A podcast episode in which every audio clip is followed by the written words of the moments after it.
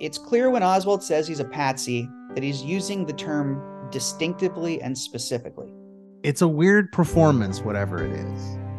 You know, I, I at first I thought, oh, it was clearly he's just telling the truth and he is a patsy, and then I'm like, ah, no, he's just fucking with us, and I don't really know. And It- is he an a- is he like I don't know. You know what he is? He's the exact reason why crazy people shouldn't have a rifle. so again, you, you want to come back to like other culture war things that we have today. Like this guy found a soft target. When you think about it, the the president was a pretty soft target that day, just driving around right like it's impossible to shoot the president so you have to have other ways of doing it like leaking a story through mark felt to woodward and bernstein or whatever uh or you know getting a dress with cum on it uh um there's other ways or saying that russia peed on him or whatever there's other ways you can try to get rid of the president you know so Yeah, um They they look, they they clearly let me let me just let me just point something out, okay? They roped off Dealey Plaza. So there are hordes of people Yeah. lining all the other streets. This area, there's like a thin line of like one one deep people on the road. sort of the end of the route but yeah Well, but the thing is, like, I think there was a conscious there they were consciously keeping people limited in that area.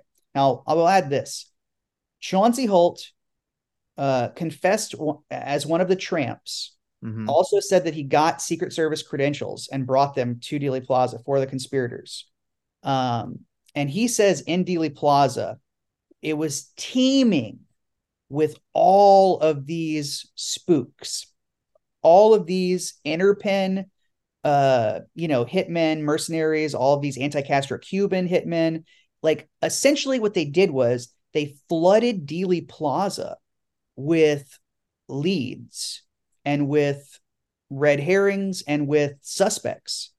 Hmm. And that's interesting yeah, and and the same thing again. I, I'm not.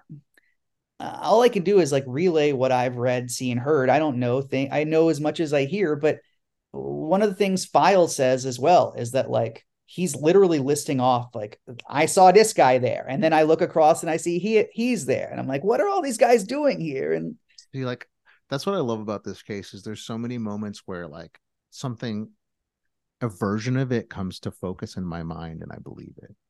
You know what I mean? And uh the shell game. yeah, it- sometimes it just like there was this uh, I don't know if you ever listened to baseball on the radio, but my dad used to always listen to baseball on the radio and I could and it was all the you know the third count, you know, so two two pitch and like I was just like, you know, runners at the corners. I was like I have no idea what the this is like a man just like blurting things out. It could be an auctioneer. And then there was this one moment I knew enough about baseball that I was sitting in the car listening to the game, and then I saw the field. You know what I mean? Yeah, And I could see it in my mind. And there's these moments in the case, and I think, you know, I just had one where I see the field and I go, okay, that's fucking genius. That, You wanna hear that one- could have been how it how it is. And then that moment fades, and then I just see Jean Hill standing there going, Oh my God, and Mary Moorman and Abe Zapruder. Like if there really were that many guys in there, they wouldn't get the the the Jew on the pergola with the video camera, you know.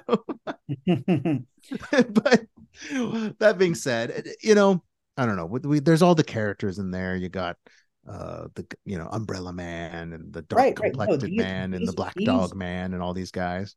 these are these are some of the people I'm talking about. Yeah. Like whether one of the like you know whether Orlando Bosch is one of those guys or whether uh, Philippe Vidal. What do you think of the the Moorman photo?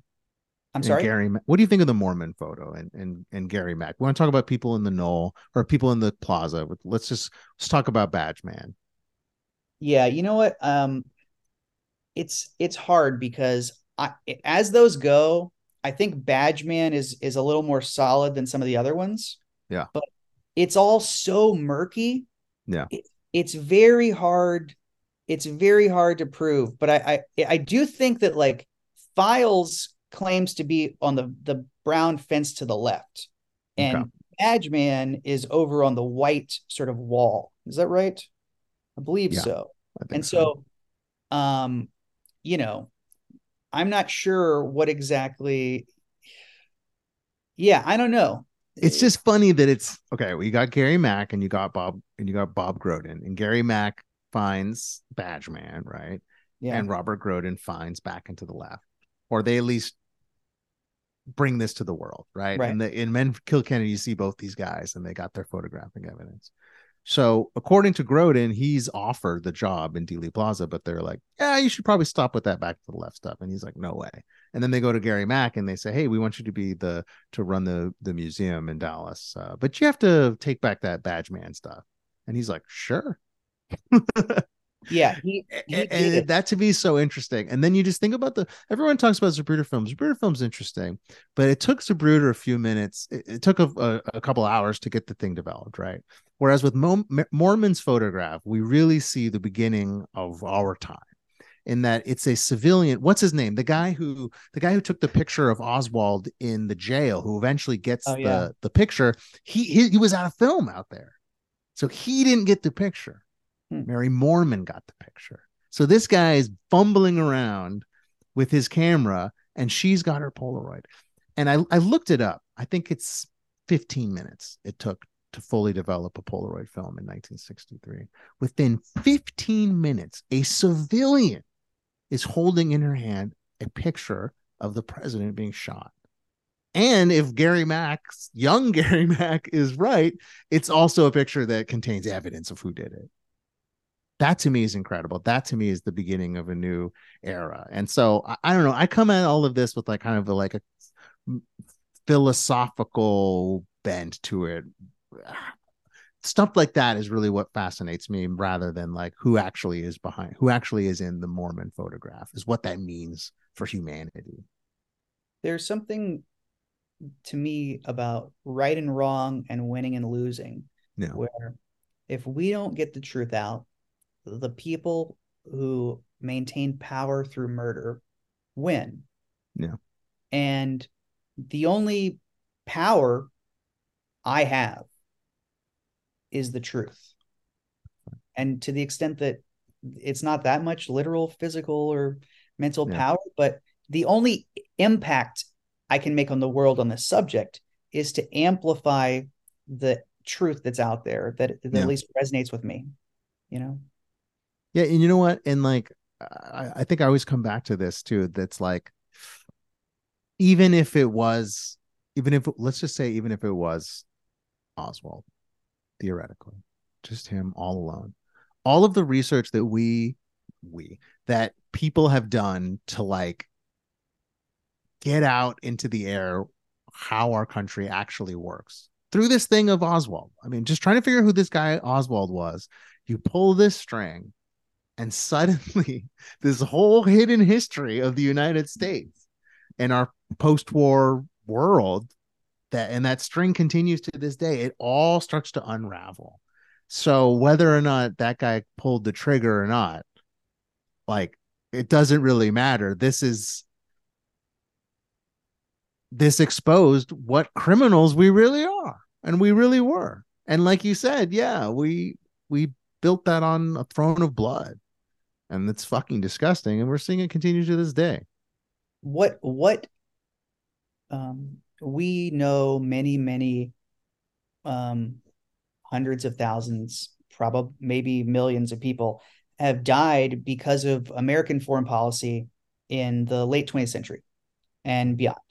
And um you know it's not that this crime changes everything. It's not that kennedy wouldn't have would have been perfect and like it's it's revisionist history to imagine everything would have been fixed Yeah. but there is a lot of i think there's a strong argument that the same sort of darkness behind the american corporate military apparatus Yeah. that decided that we need to get rid of these radicals in the 60s i think that they were the impetus that led to this devastation in vietnam Yeah. that led to this like conscious uh you know black budget or, or rather conscious cia alliance with the like drug community because it's like it, well if you're doing black bag projects you need Yeah. you need money on the outside and there's no easier way made way to make money than through drugs. well, And so that's then the great heist of the 1980s, right? Like you think about, okay, the CIA makes all these moves in the 60s and 70s and kind of like gets things in order. We start out the 60s and we got this JFK guy who's, you know, this fucking Catholic that's upending things and wants to give away the farm to the the brown people across the world. So we get rid of that guy, right? Then we get Nixon. Oh, Nixon, he's a cretin and uh, he's low class. And the the Bushes, the the the Eastern establishment, CIA WASP, they don't want him.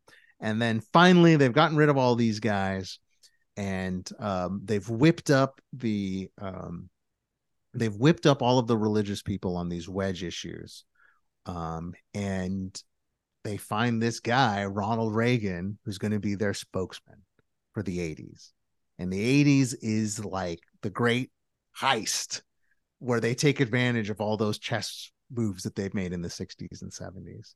And it got exposed. Like part of the money laundering scheme got exposed in Iran Contra. And the fact that these baby boomers, like our parents, I don't know what your parents' view on the war in Iraq was. My parents were against it, but ultimately it's irrelevant. The boomers got paid off by the Republicans with just how fucking the stock market. The stock market. Yeah, exactly. So we got paid off. Uh, the boomers got paid off and they sort of shut up about war policy. And I thought that we had agreed in 1974. I thought, you know what? I thought we'd agreed in 1977 when Star Wars came out. I thought as like a, a the just left leaning or just I don't know people who love freedom were like, yeah, war is bad. That's right. you know, and smoking's bad too. but no, I guess not. And then when we went into Iraq and Afghan, I was just so disgusted. I was still a kid, but I was just like, "Oh, are you kidding me? Didn't we learn?" And you know, con- and then the conspiracy thing is like Vietnam heroin, Afghanistan heroin, Iraq like Oh. ancient uh technology. oh uh, shit, like the the oh, interesting. Well, So- that's where they found the little coin from Pazuzu from The Exorcist. So maybe he was a demon from space. Yeah, I mean, I think there's a lot of know. things. There's a lot of things that go into these geopolitical aims, and like Wesley Yeah. Clark saying that in the Pentagon they had like seven countries post 9/11 that they wanted to attack, and they had this list, and they're like, all right, we're gonna go here, and we're attack here, here, here, Mhm. and and then they went and tried to do almost all of them. I mean, it was like I mean, I'm just so exhausted by this, you know, and um, again, it um,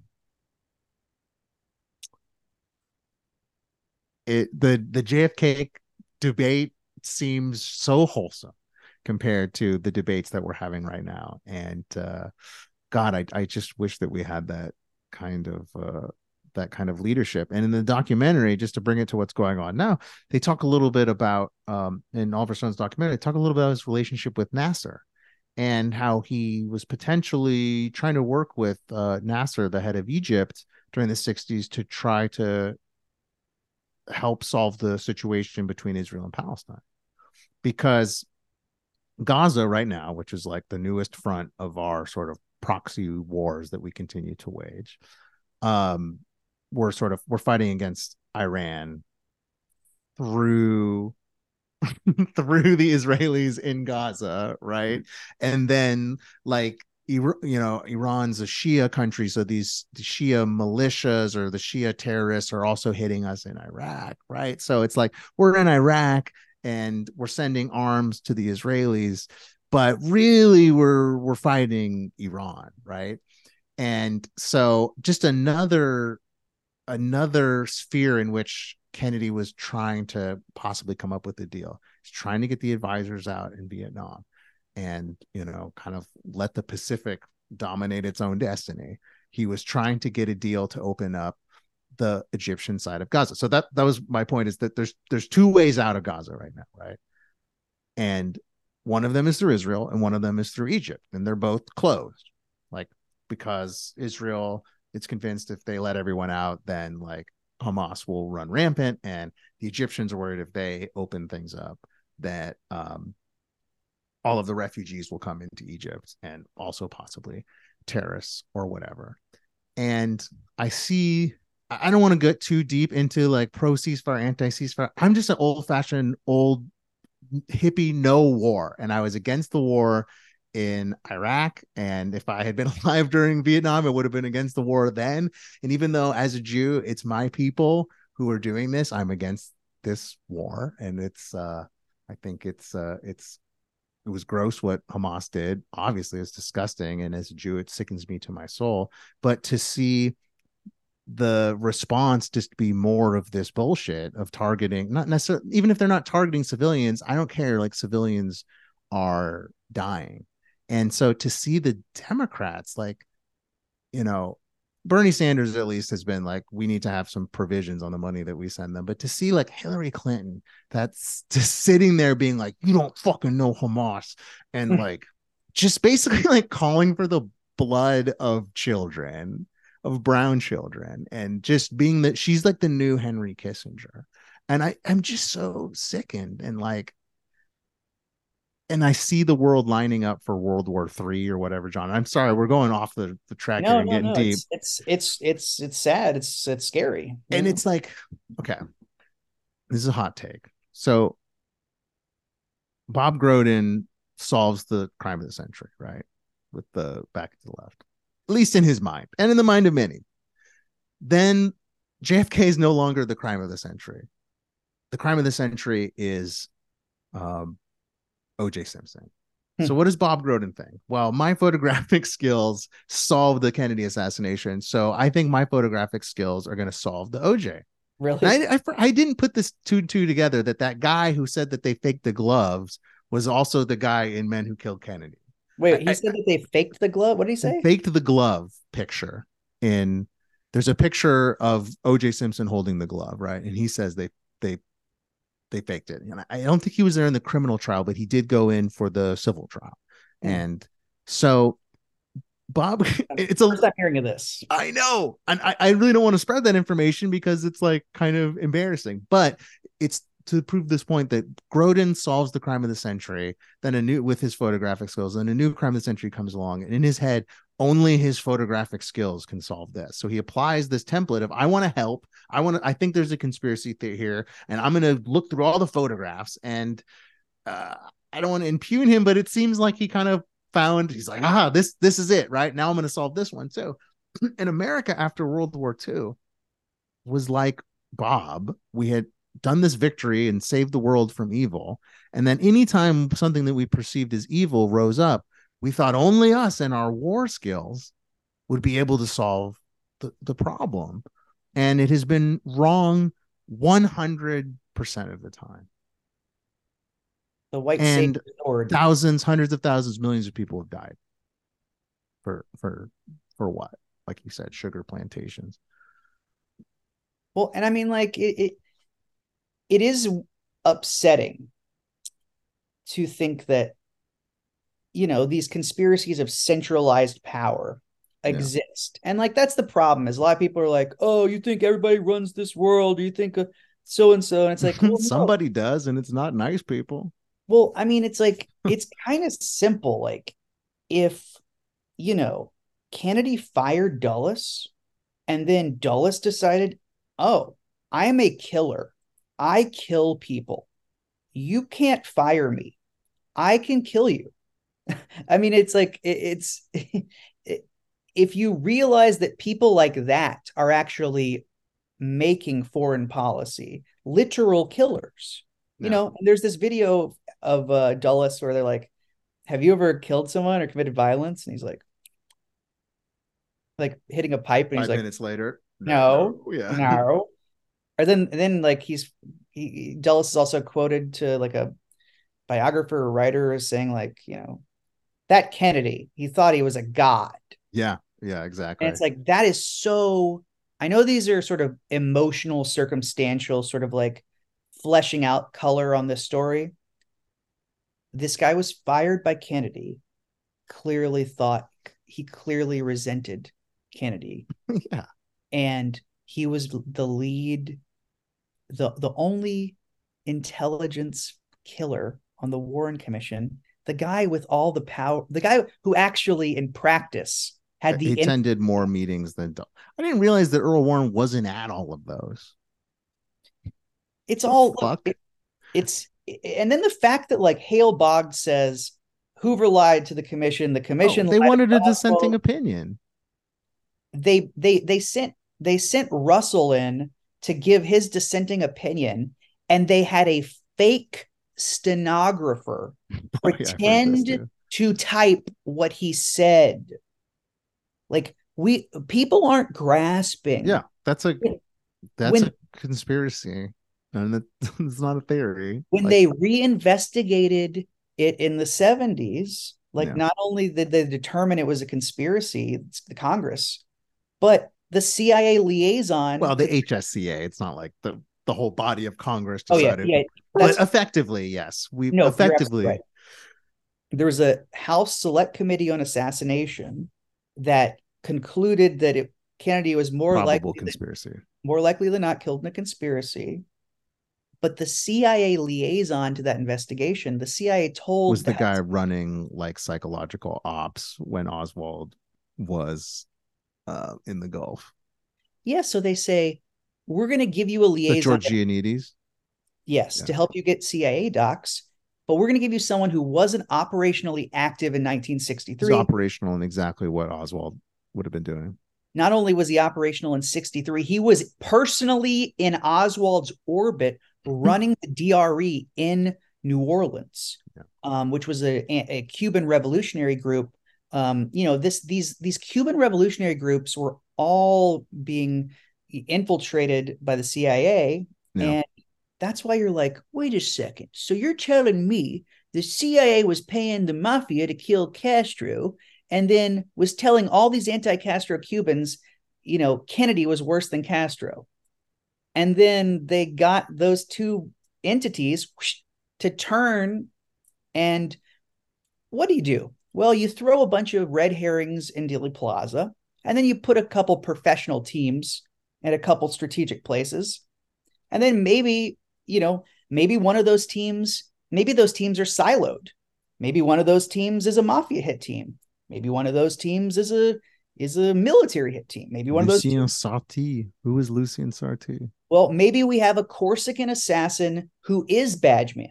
I think it makes a lot of sense that, you know, you have conspirators. That was the loose end from Men Who Killed Kennedy that always I thought was interesting. Was Lucien Sarti.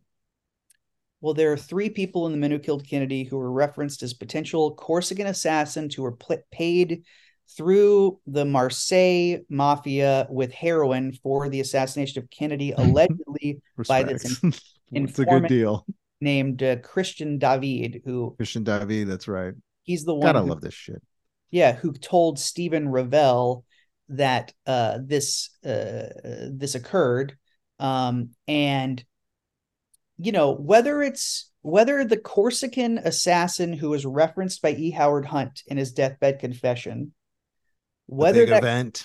w- the big event, whether that Corsican assassin assassin was Lucien Sarti, or whether that was the sort of uh, the double identity guy who was a, a well-known hitman who was flown out of Texas Mhm. um, a month after the assassination. Do you know this guy?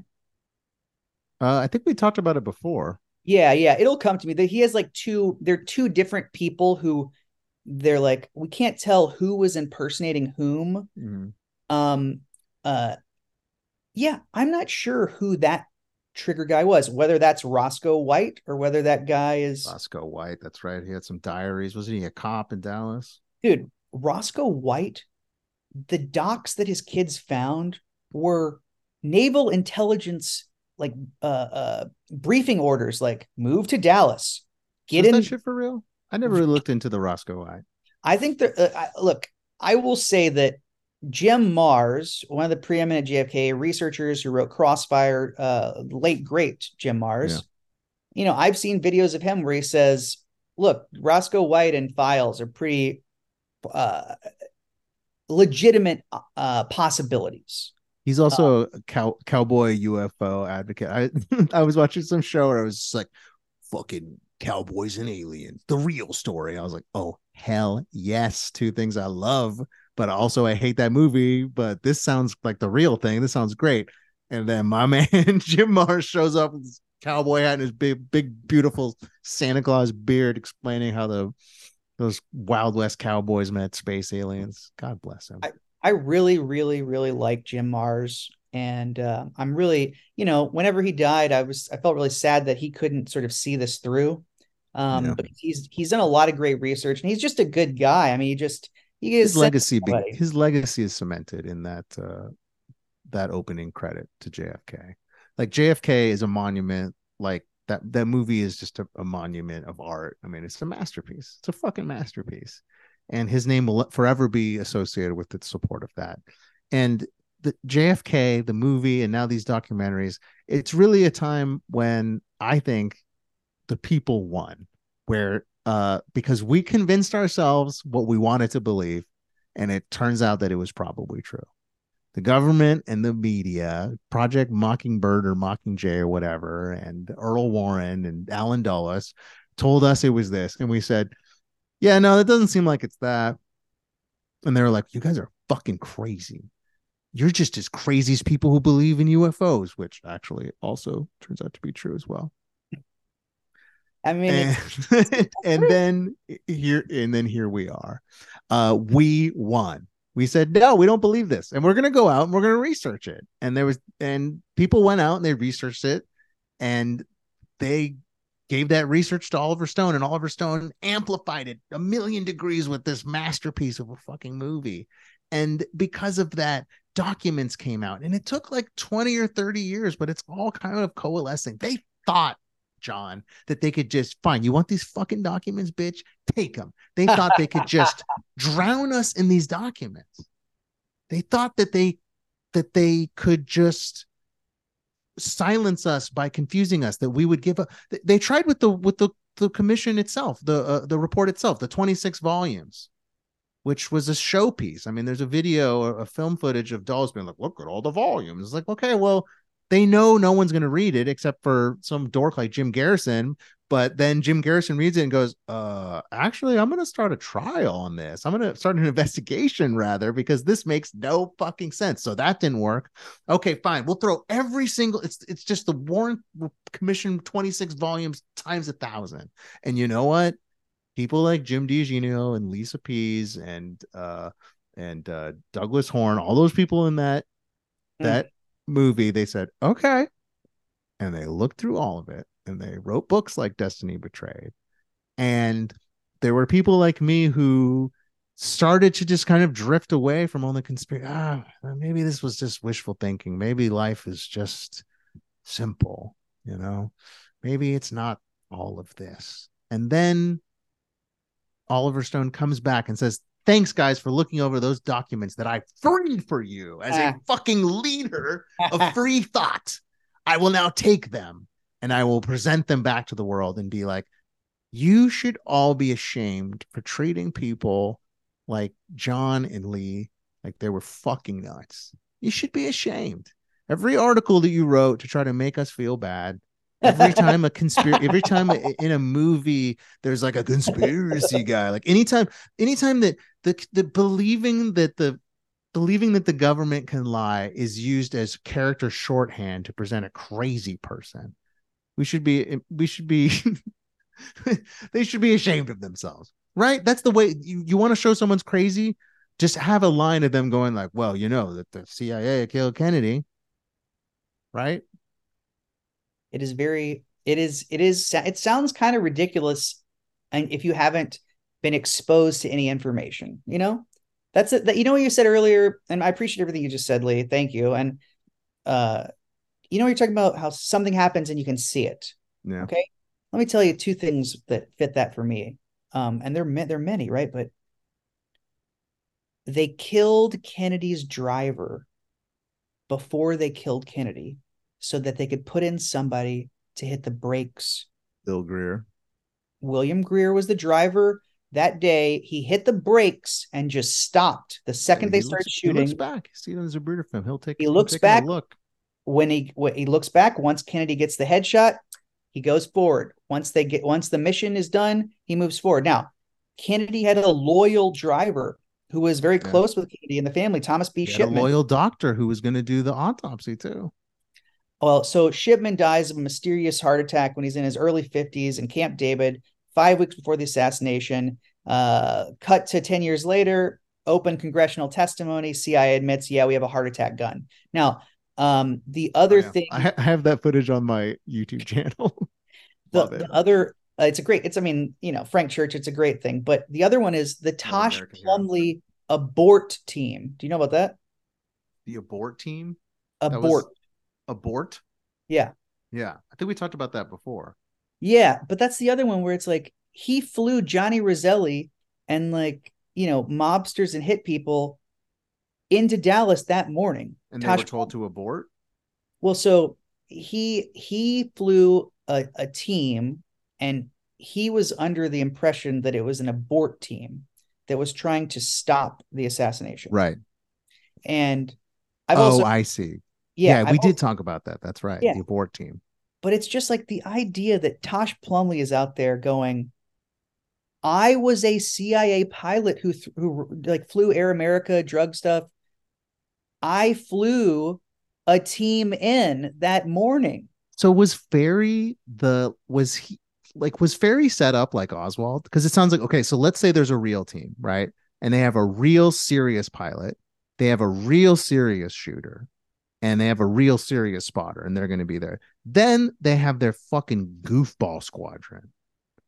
They have this like defrocked priest, embarrassed homosexual, you know, Boy Scout leader.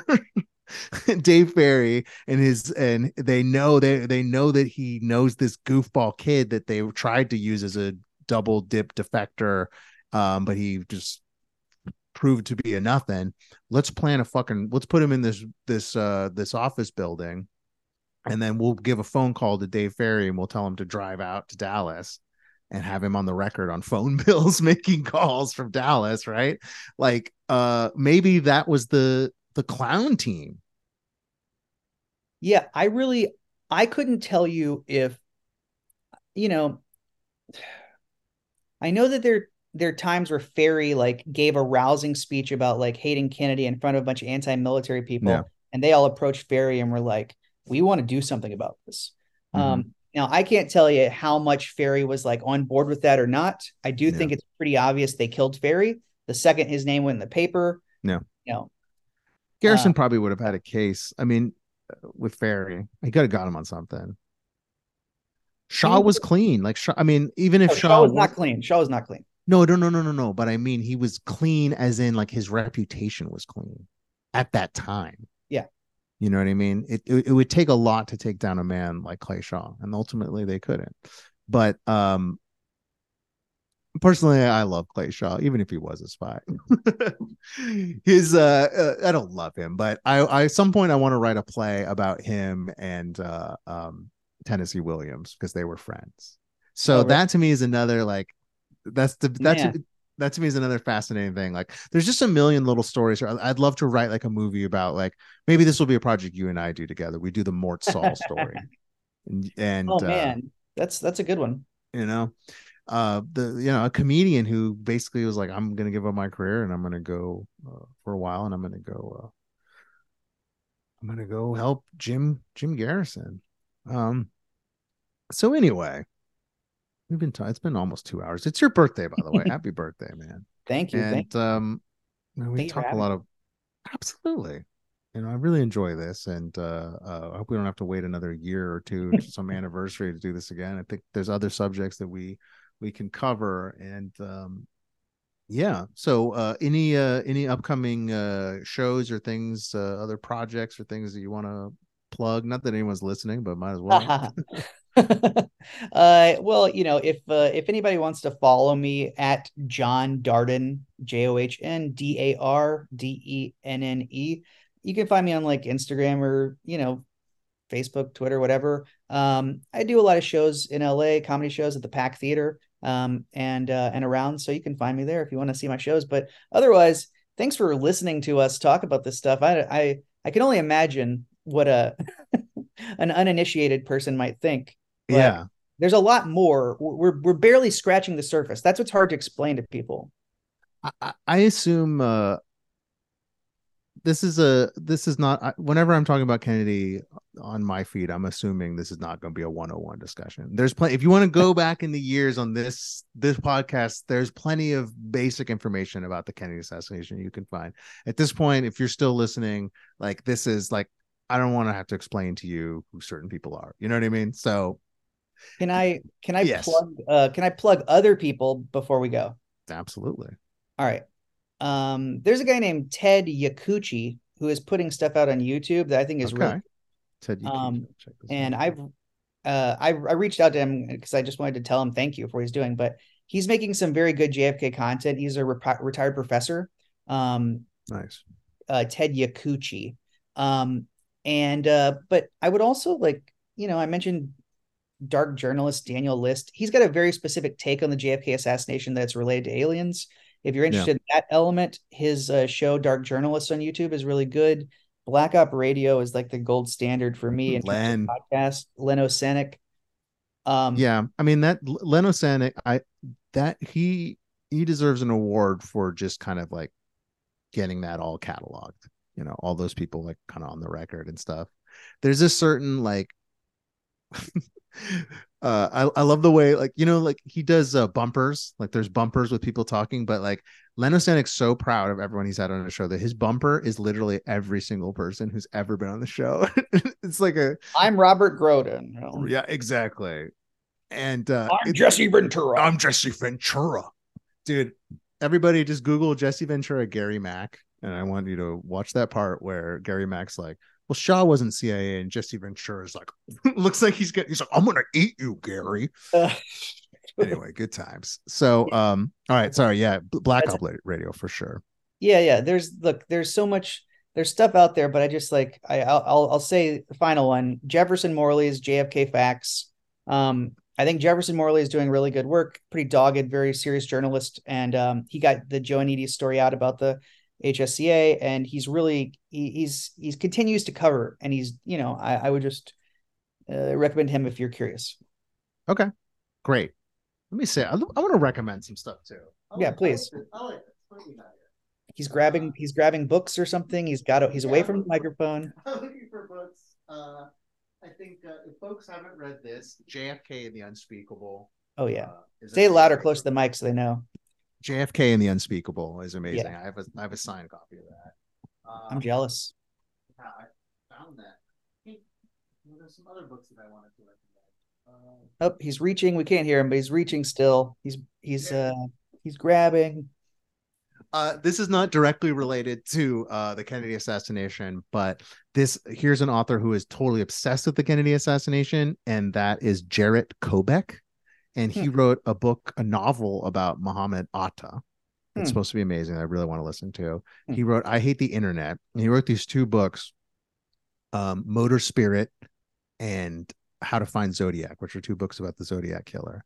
And um, these two books inspired me to write the book I'm I'm writing right now because I was Oh, like, oh, wow. shit, I didn't realize you can write a true crime book that's this like weird and funny and poetic and horny and strange. And so like uh uh and it's not about the Kennedy assassination, it's about Zodiac, but he talks a lot about the Kennedy Kennedy assassination, sort of contextualizing not only Zodiac but the Manson killings and just basically like the descent into darkness that our country went in throughout the through the 1960s and into the to the 70s, starting with with um, Kennedy being killed. And he he goes into this really interesting passage where he's talking about, you know, it's not a mistake that Kennedy's killed, and then the free speech movement hap- starts happening at Berkeley. And this whole like crazy drug free speech movement in the bay area grows.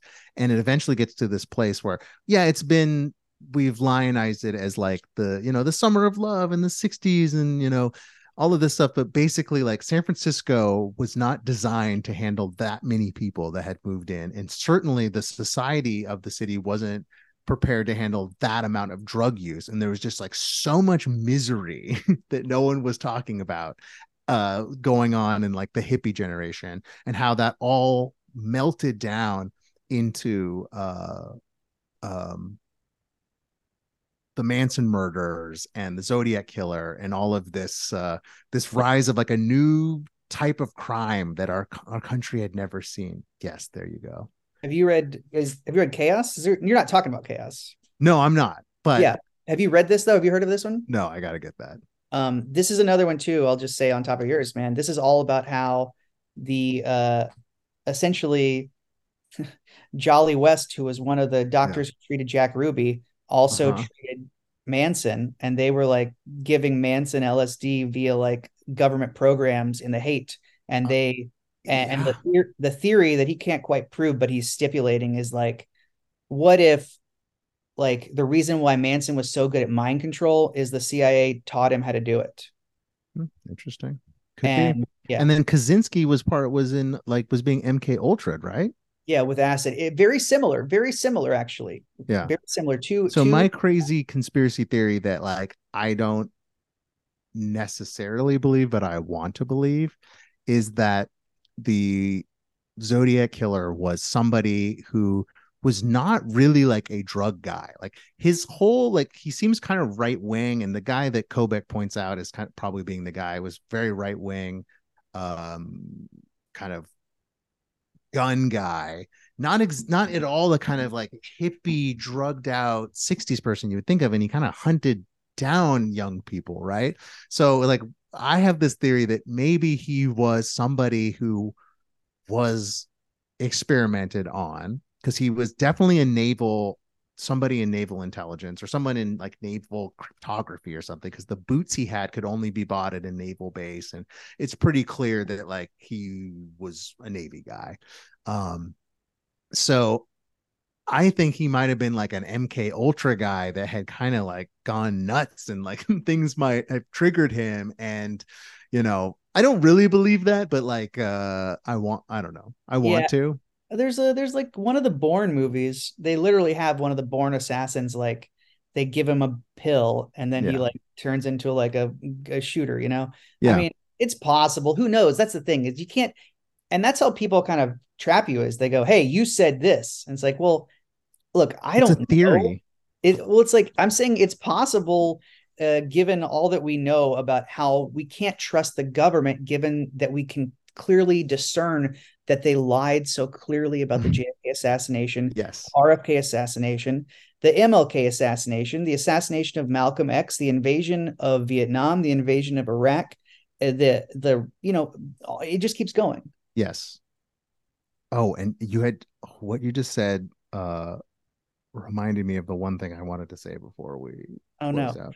what, what were you just saying? You said um, invasion of Iraq. Oh, we lied. We lied about JFK, Bobby, MLK, mm-hmm. Malcolm X, uh, Vietnam, Iraq.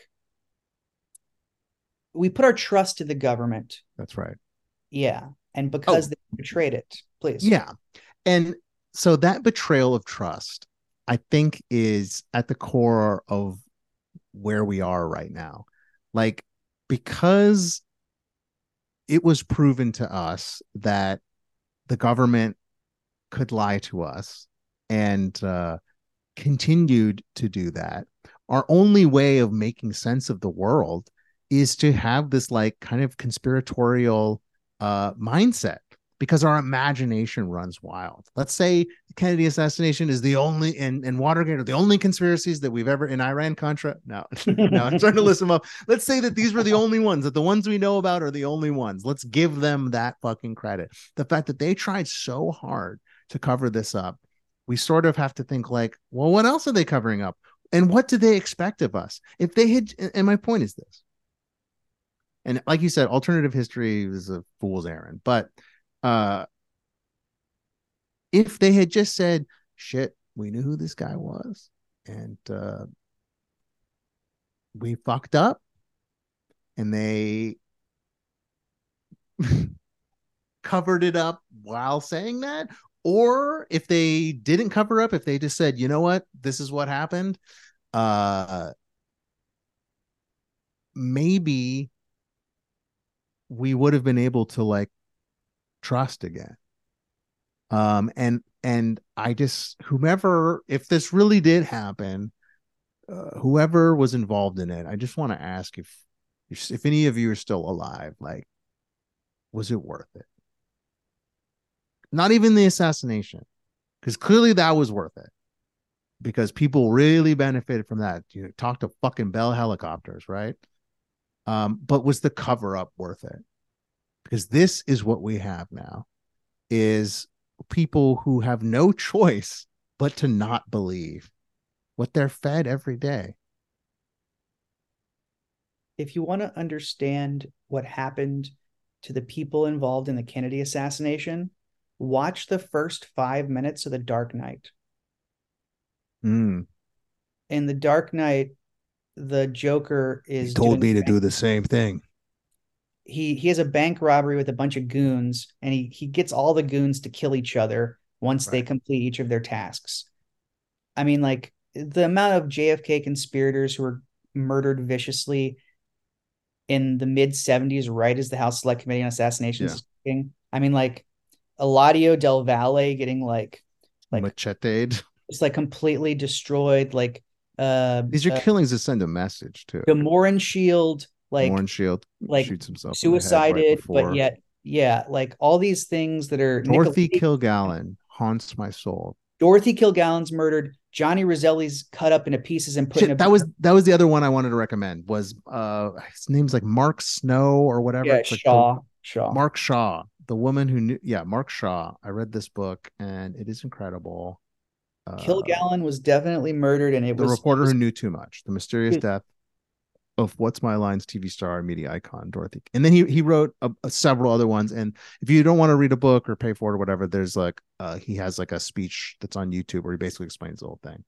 She was a serious reporter uh who to make money basically like did this show who's what's my line and Von Meter was on it. I talk about this in my book about Von Meter being on on the show and how weird that is. But anyway, um she was actually was a very serious journalist and this book goes into like her kind of muckraking bona fides and uh, what a serious person she was and how the story goes like oh this crazy bitch from tv was like this comedian from tv was going to say it was jfk and then she poisoned herself. It's like to me the most fascinating of these like mysterious deaths because like they found her like sitting reading a book she had already read without her glasses on like it just didn't just didn't make any sense. And the files were gone and then the girl who had the backup of the files then she was dead or something like that. And then you were telling me that like the night of the of her quote suicide unquote like some of those spooks you were talking about earlier were there. Trying to I mean- get the book get the diary or oh, whatever. Oh, that oh, that's a it's a different that's different, but it's similar. That is right after the head of Mockingbirds, the CIA control of the media. yeah Okay. Imagine this imagine this how the assassination works. You go, I gotta get the guy in the CIA in control of the media to be on our team. that's right So I need to use some leverage. What do you do? Hey, Cord Meyer Jr., you know your ex-wife is fucking JFK right now? You know, Mary Pinchot Meyer is doing acid with Kennedy in the White House right now and having sex in the Oval Office. Or I'm, I don't know about the Oval Office, but uh, essentially, I want to do sh- I want to do acid and have sex with JFK. It sounds awesome. well, uh, she's credited and uh, she's credited with actually bringing him much closer to peace than even he was when he started his administration. Oh, respect. She talked him talked him into it. through through these trips and they had What this happened to her? They get So- her ass too. a year after the assassination she was shot in the back of the head in a public park in Washington D.C. because she knew too much because she knew her ex-husband and all the people socially that she knew through her ex-husband that whole social CIA network in in uh, D.C. she knew that they were involved in the hit Did they like shun her? Dude, um, dude, the other wives must have shunned her so hard. Well I mean it wasn't that long they shot There's her an, there's another movie there. It's like CIA wives, like all the wives of the guys who did the Kennedy assassination.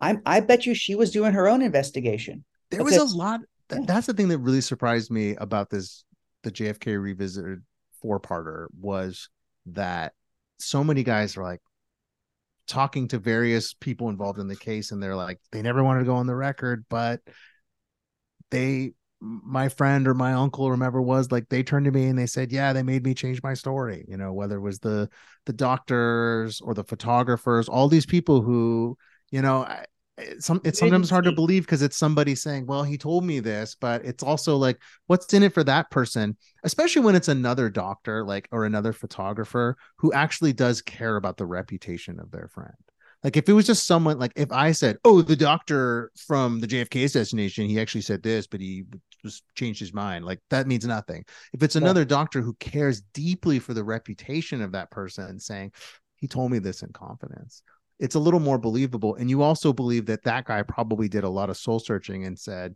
"You know what? I think for his legacy, he would want me to do this."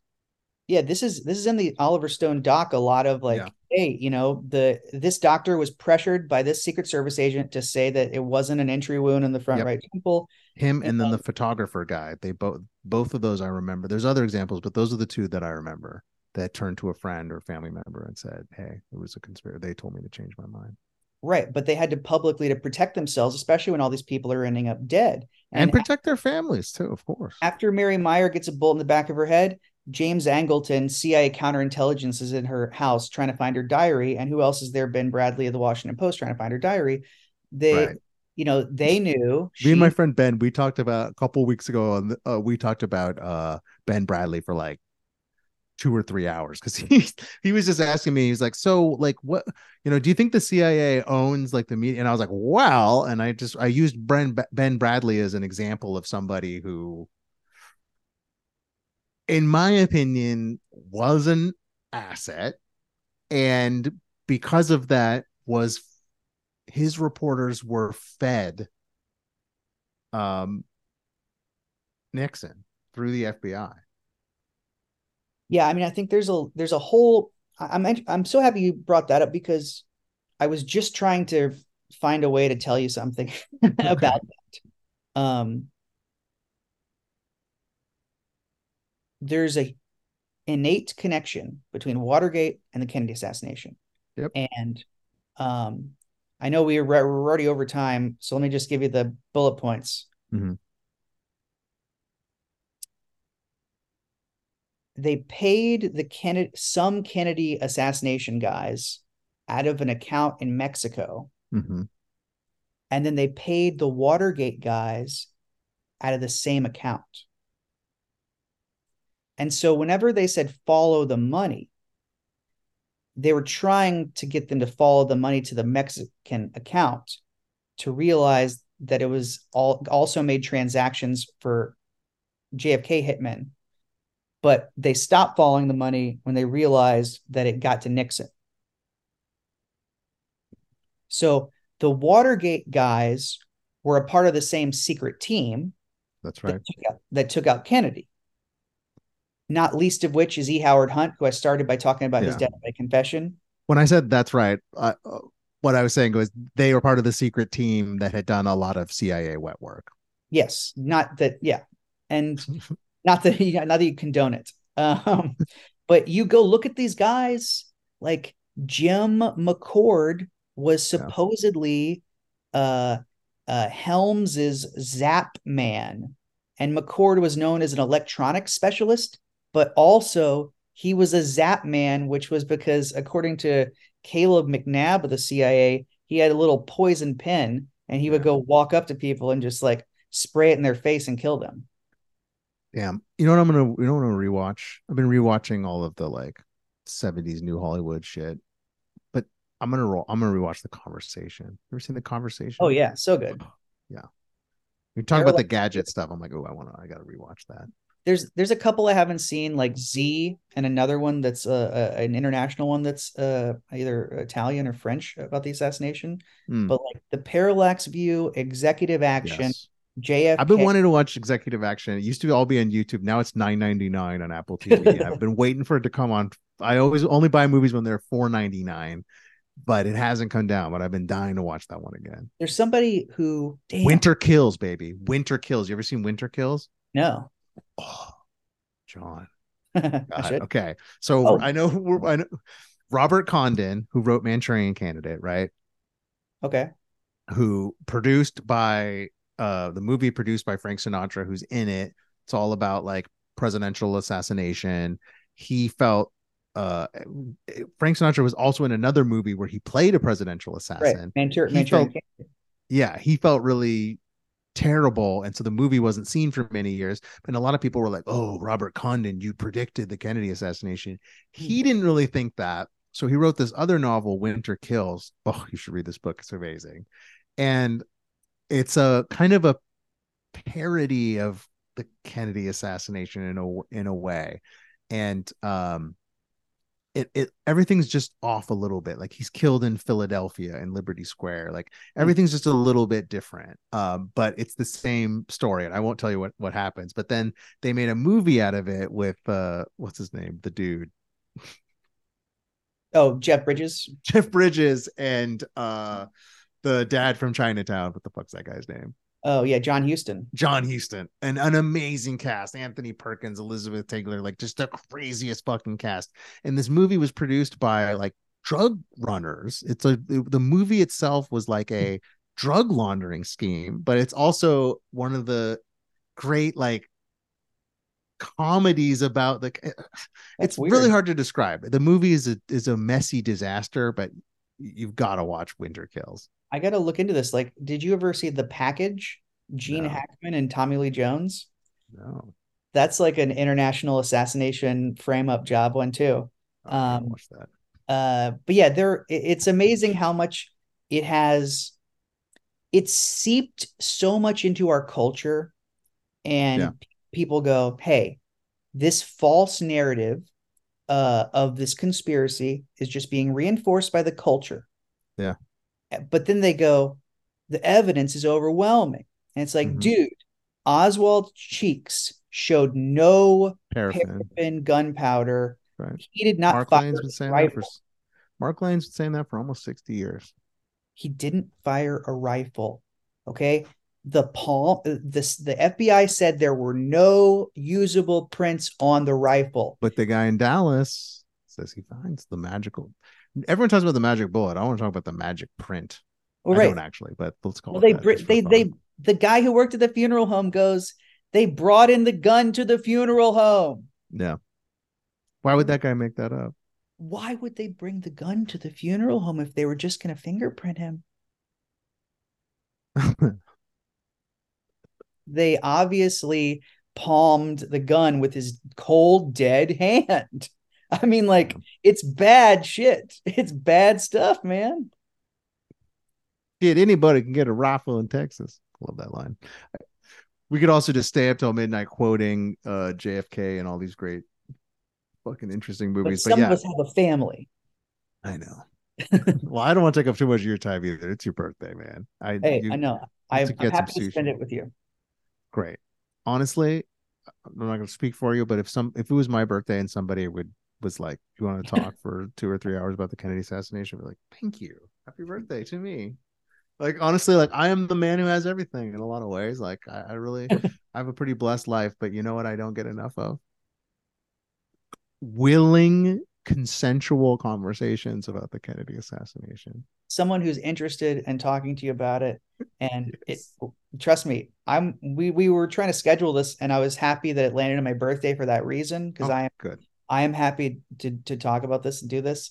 I did a sketch show last night. I'm outside the show trying to convince people about the assassination. like, I mean, I'm it's going, you know. Oh yeah, buddy. I love it. Well, I hope you have a wonderful birthday. Uh and uh yeah, you know, I've I've probably talked about this on the internet more than anything I've ever talked about on the internet, but I just I could talk for hours and hours. So I really appreciate your insight. And like honestly, I feel like w- w- we we first potted on this like 2020 or something. It was during the pandemic, and I feel like the the the three eps that we've done over the past three or four years, it's been like a really cool journey for us. And I and I'm and uh, I'm glad that we've gone on this together. And um, yeah, I'm just glad that you reached out to me about the Kennedy assassination on Facebook because ultimately the Facebook has been mostly a disaster in my life, except for the Kennedy community. And it was really awesome in the early days of Facebook to be able to like connect to people who had read books that I who wrote books that I had read and stuff and and the fact that people were so willing to use Facebook to talk. It's not like that anymore, but it once was. And uh so um I'm now I'm just fucking I, I used to be DMing Patton Oswalt and Hannibal Buress trying to book them on my stand-up show. Yeah. On Facebook. Yeah. And they were responding. Amazing. I, I mean, like it used to. I like you're messaging Hannibal Buress and I'm messaging Robert Groden.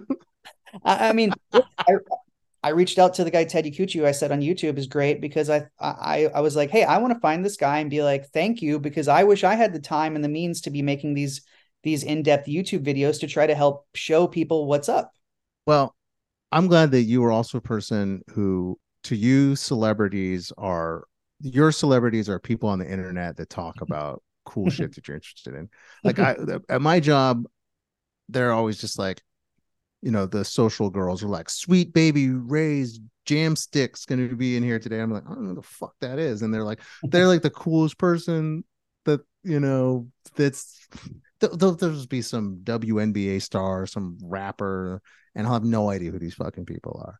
But um people who uh people who write stuff about uh the Kennedy assassination and Zodiac and and UFOs and all of this cool shit. Those people to me are the real fucking heroes, folks. Well, you know, somebody there there is an objective truth somewhere and there is an there is a reason why so many people are resonating with this objective truth. There's a reason why so many people are like, hey, this doesn't feel right. Mm-hmm. hey, this evidence doesn't feel right. There's something wrong here. I think there's a reason that we all feel that way. And I think if you actually dig into it, it it actually gets kind of clear like, yeah, there's That's something right. to this. That's right. There is something there. So uh whether it was a uh whether it was a vast conspiracy or a tight conspiracy, uh, whether it had there was many teams on the ground or just one.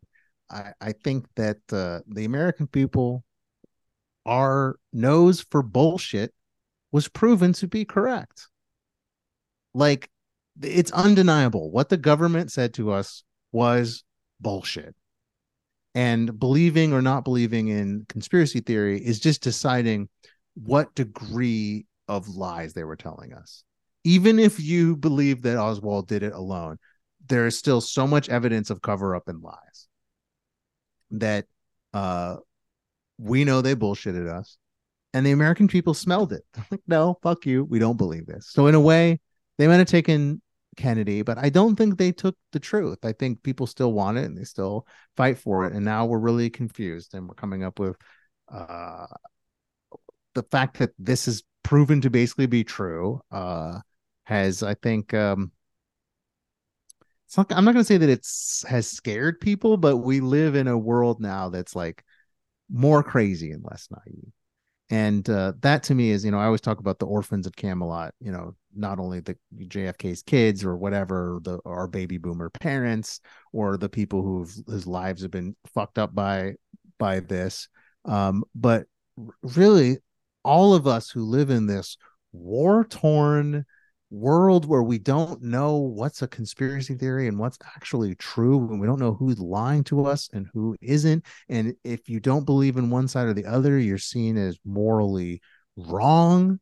Like i don't think this is the society that uh, we deserve and i think a lot of even if it doesn't all lead back to the Kennedy assassination, if you study something like Kennedy assassination, you realize how dark and unfair our country is. And even though it's chill to people like me and, and I think like you too, uh we fucked a lot of people and we continue to. And what happened to JFK, uh, if you pull that string, you really see the true face of uh, American foreign policy, military policy, and business policy. And it's ugly and it's only worse these days, folks. It's only worse. So, as John suggests, if something smells off, dig a little bit beneath the surface, even if it's a conspiracy theory that feels off. maybe you're like a q person and you're like i don't know this at first this seemed interesting but now it smells like bullshit uh just feel free to explore like all uh perspectives and opinions without judgment. Like even if you find a eventually find a perspective that you find to be like evil or dangerous or whatever at least you've you've explored it rather than uh, um, make a decision um, based on and, an initial impression or a belief rather than an idea. And i would feel bad if i didn't also say you know credit to jim garrison for um, being a public official who actually tried to and he went down for it. he tried to push against the system. Not only did they lie and get clay shaw off when he was clearly clay bertrand but then they tried to like put trumped up charges against uh against right. jim garrison and tried to like run him out of town. Same thing I mean, they did to abe bolden. Yeah and bolden have was... these people have a template. These people have a template you know they run that template all the time. They're running it on Joe Kennedy Jr. now, or uh, what's his name, Bobby Kennedy Jr. I, I, mean, like when it comes to Bobby Kennedy Jr., like I, I'm I'm pro vax and all of that kind of stuff, but it does worry me that I, for one thing, I'm glad that this Kennedy movie, the JFK Revisited, has a member of the family on the record saying this was my uncle's worldview.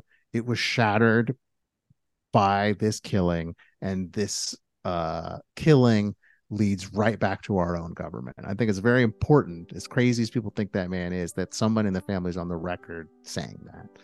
And um, like the, the thing is like, yeah, he said anti-vax stuff, and that's dangerous. And uh, I don't think I want to vote for someone who says dangerous things. But also, like, I don't know, our mainstream politicians, they say dangerous things too, like we're ready to go to war no matter what. If this red line is crossed, that's also pretty dangerous. And I would like, even if there is, and t- to me, that is a, uh, a disqualifying thing, like a public health policy statement like that, that's dangerous. But I'd rather the conversation be I agree with with Bob Bob Kennedy Jr. about uh, the environment about our war policy and about mental health and all of these things. Unfortunately, I can't vote for him because of his public health policy. Rather than I can't support that one policy, so I will listen to nothing else this man says. Even though he might have some, even though he might still be carrying a little bit of that Kennedy faith. So this year, as you go into debating your family and about the primary or the general, whatever side you're on. Just like, I don't know. If you can't find it in a candidate, find it a little bit in yourself that like Kennedy spirit that like it, we don't have to live in like a war filled fucking nightmare. And uh, his vision was injured that day in Dallas, but I, I, I can't believe that it's been fully murdered the chairman of the Joint Chiefs twice presented to Kennedy preemptive nuclear strikes on the Soviet Union, guaranteeing tens of millions of deaths in the United States and the Soviet Union. And, you know, he turned those uh, proposals down. They proposed Northwoods to fake false flag attacks in the United States to uh, create the impetus for a Cuban invasion yep, and blowing then, up a plane, drone. And then, yeah, and then thermonuclear war the man stood up for humanity yeah. and he was taken out yeah. and it is our it is our job as americans if we want to preserve america to make sure that our history reflects reality or we are as, as cliched as it is doomed to repeat it right? Well, thanks, John, for joining us. And uh, so serious at the end. no, I hope we I hope we do this again. And uh, each time we talk, there'll be a little bit more information. And yeah, I think let's uh let's uh let's write a screenplay for the uh what's his name, the Mort Sahl story. Yeah, I think that's awesome. I've seen a lot of those clips on YouTube, and it's really fascinating. Yeah, it's cool stuff. All right, my friend. Well, happy fucking birthday! Thank you again for that. All right. well, I'm gonna stop recording. So thanks to everybody out there who's listening, whoever you are. We love it.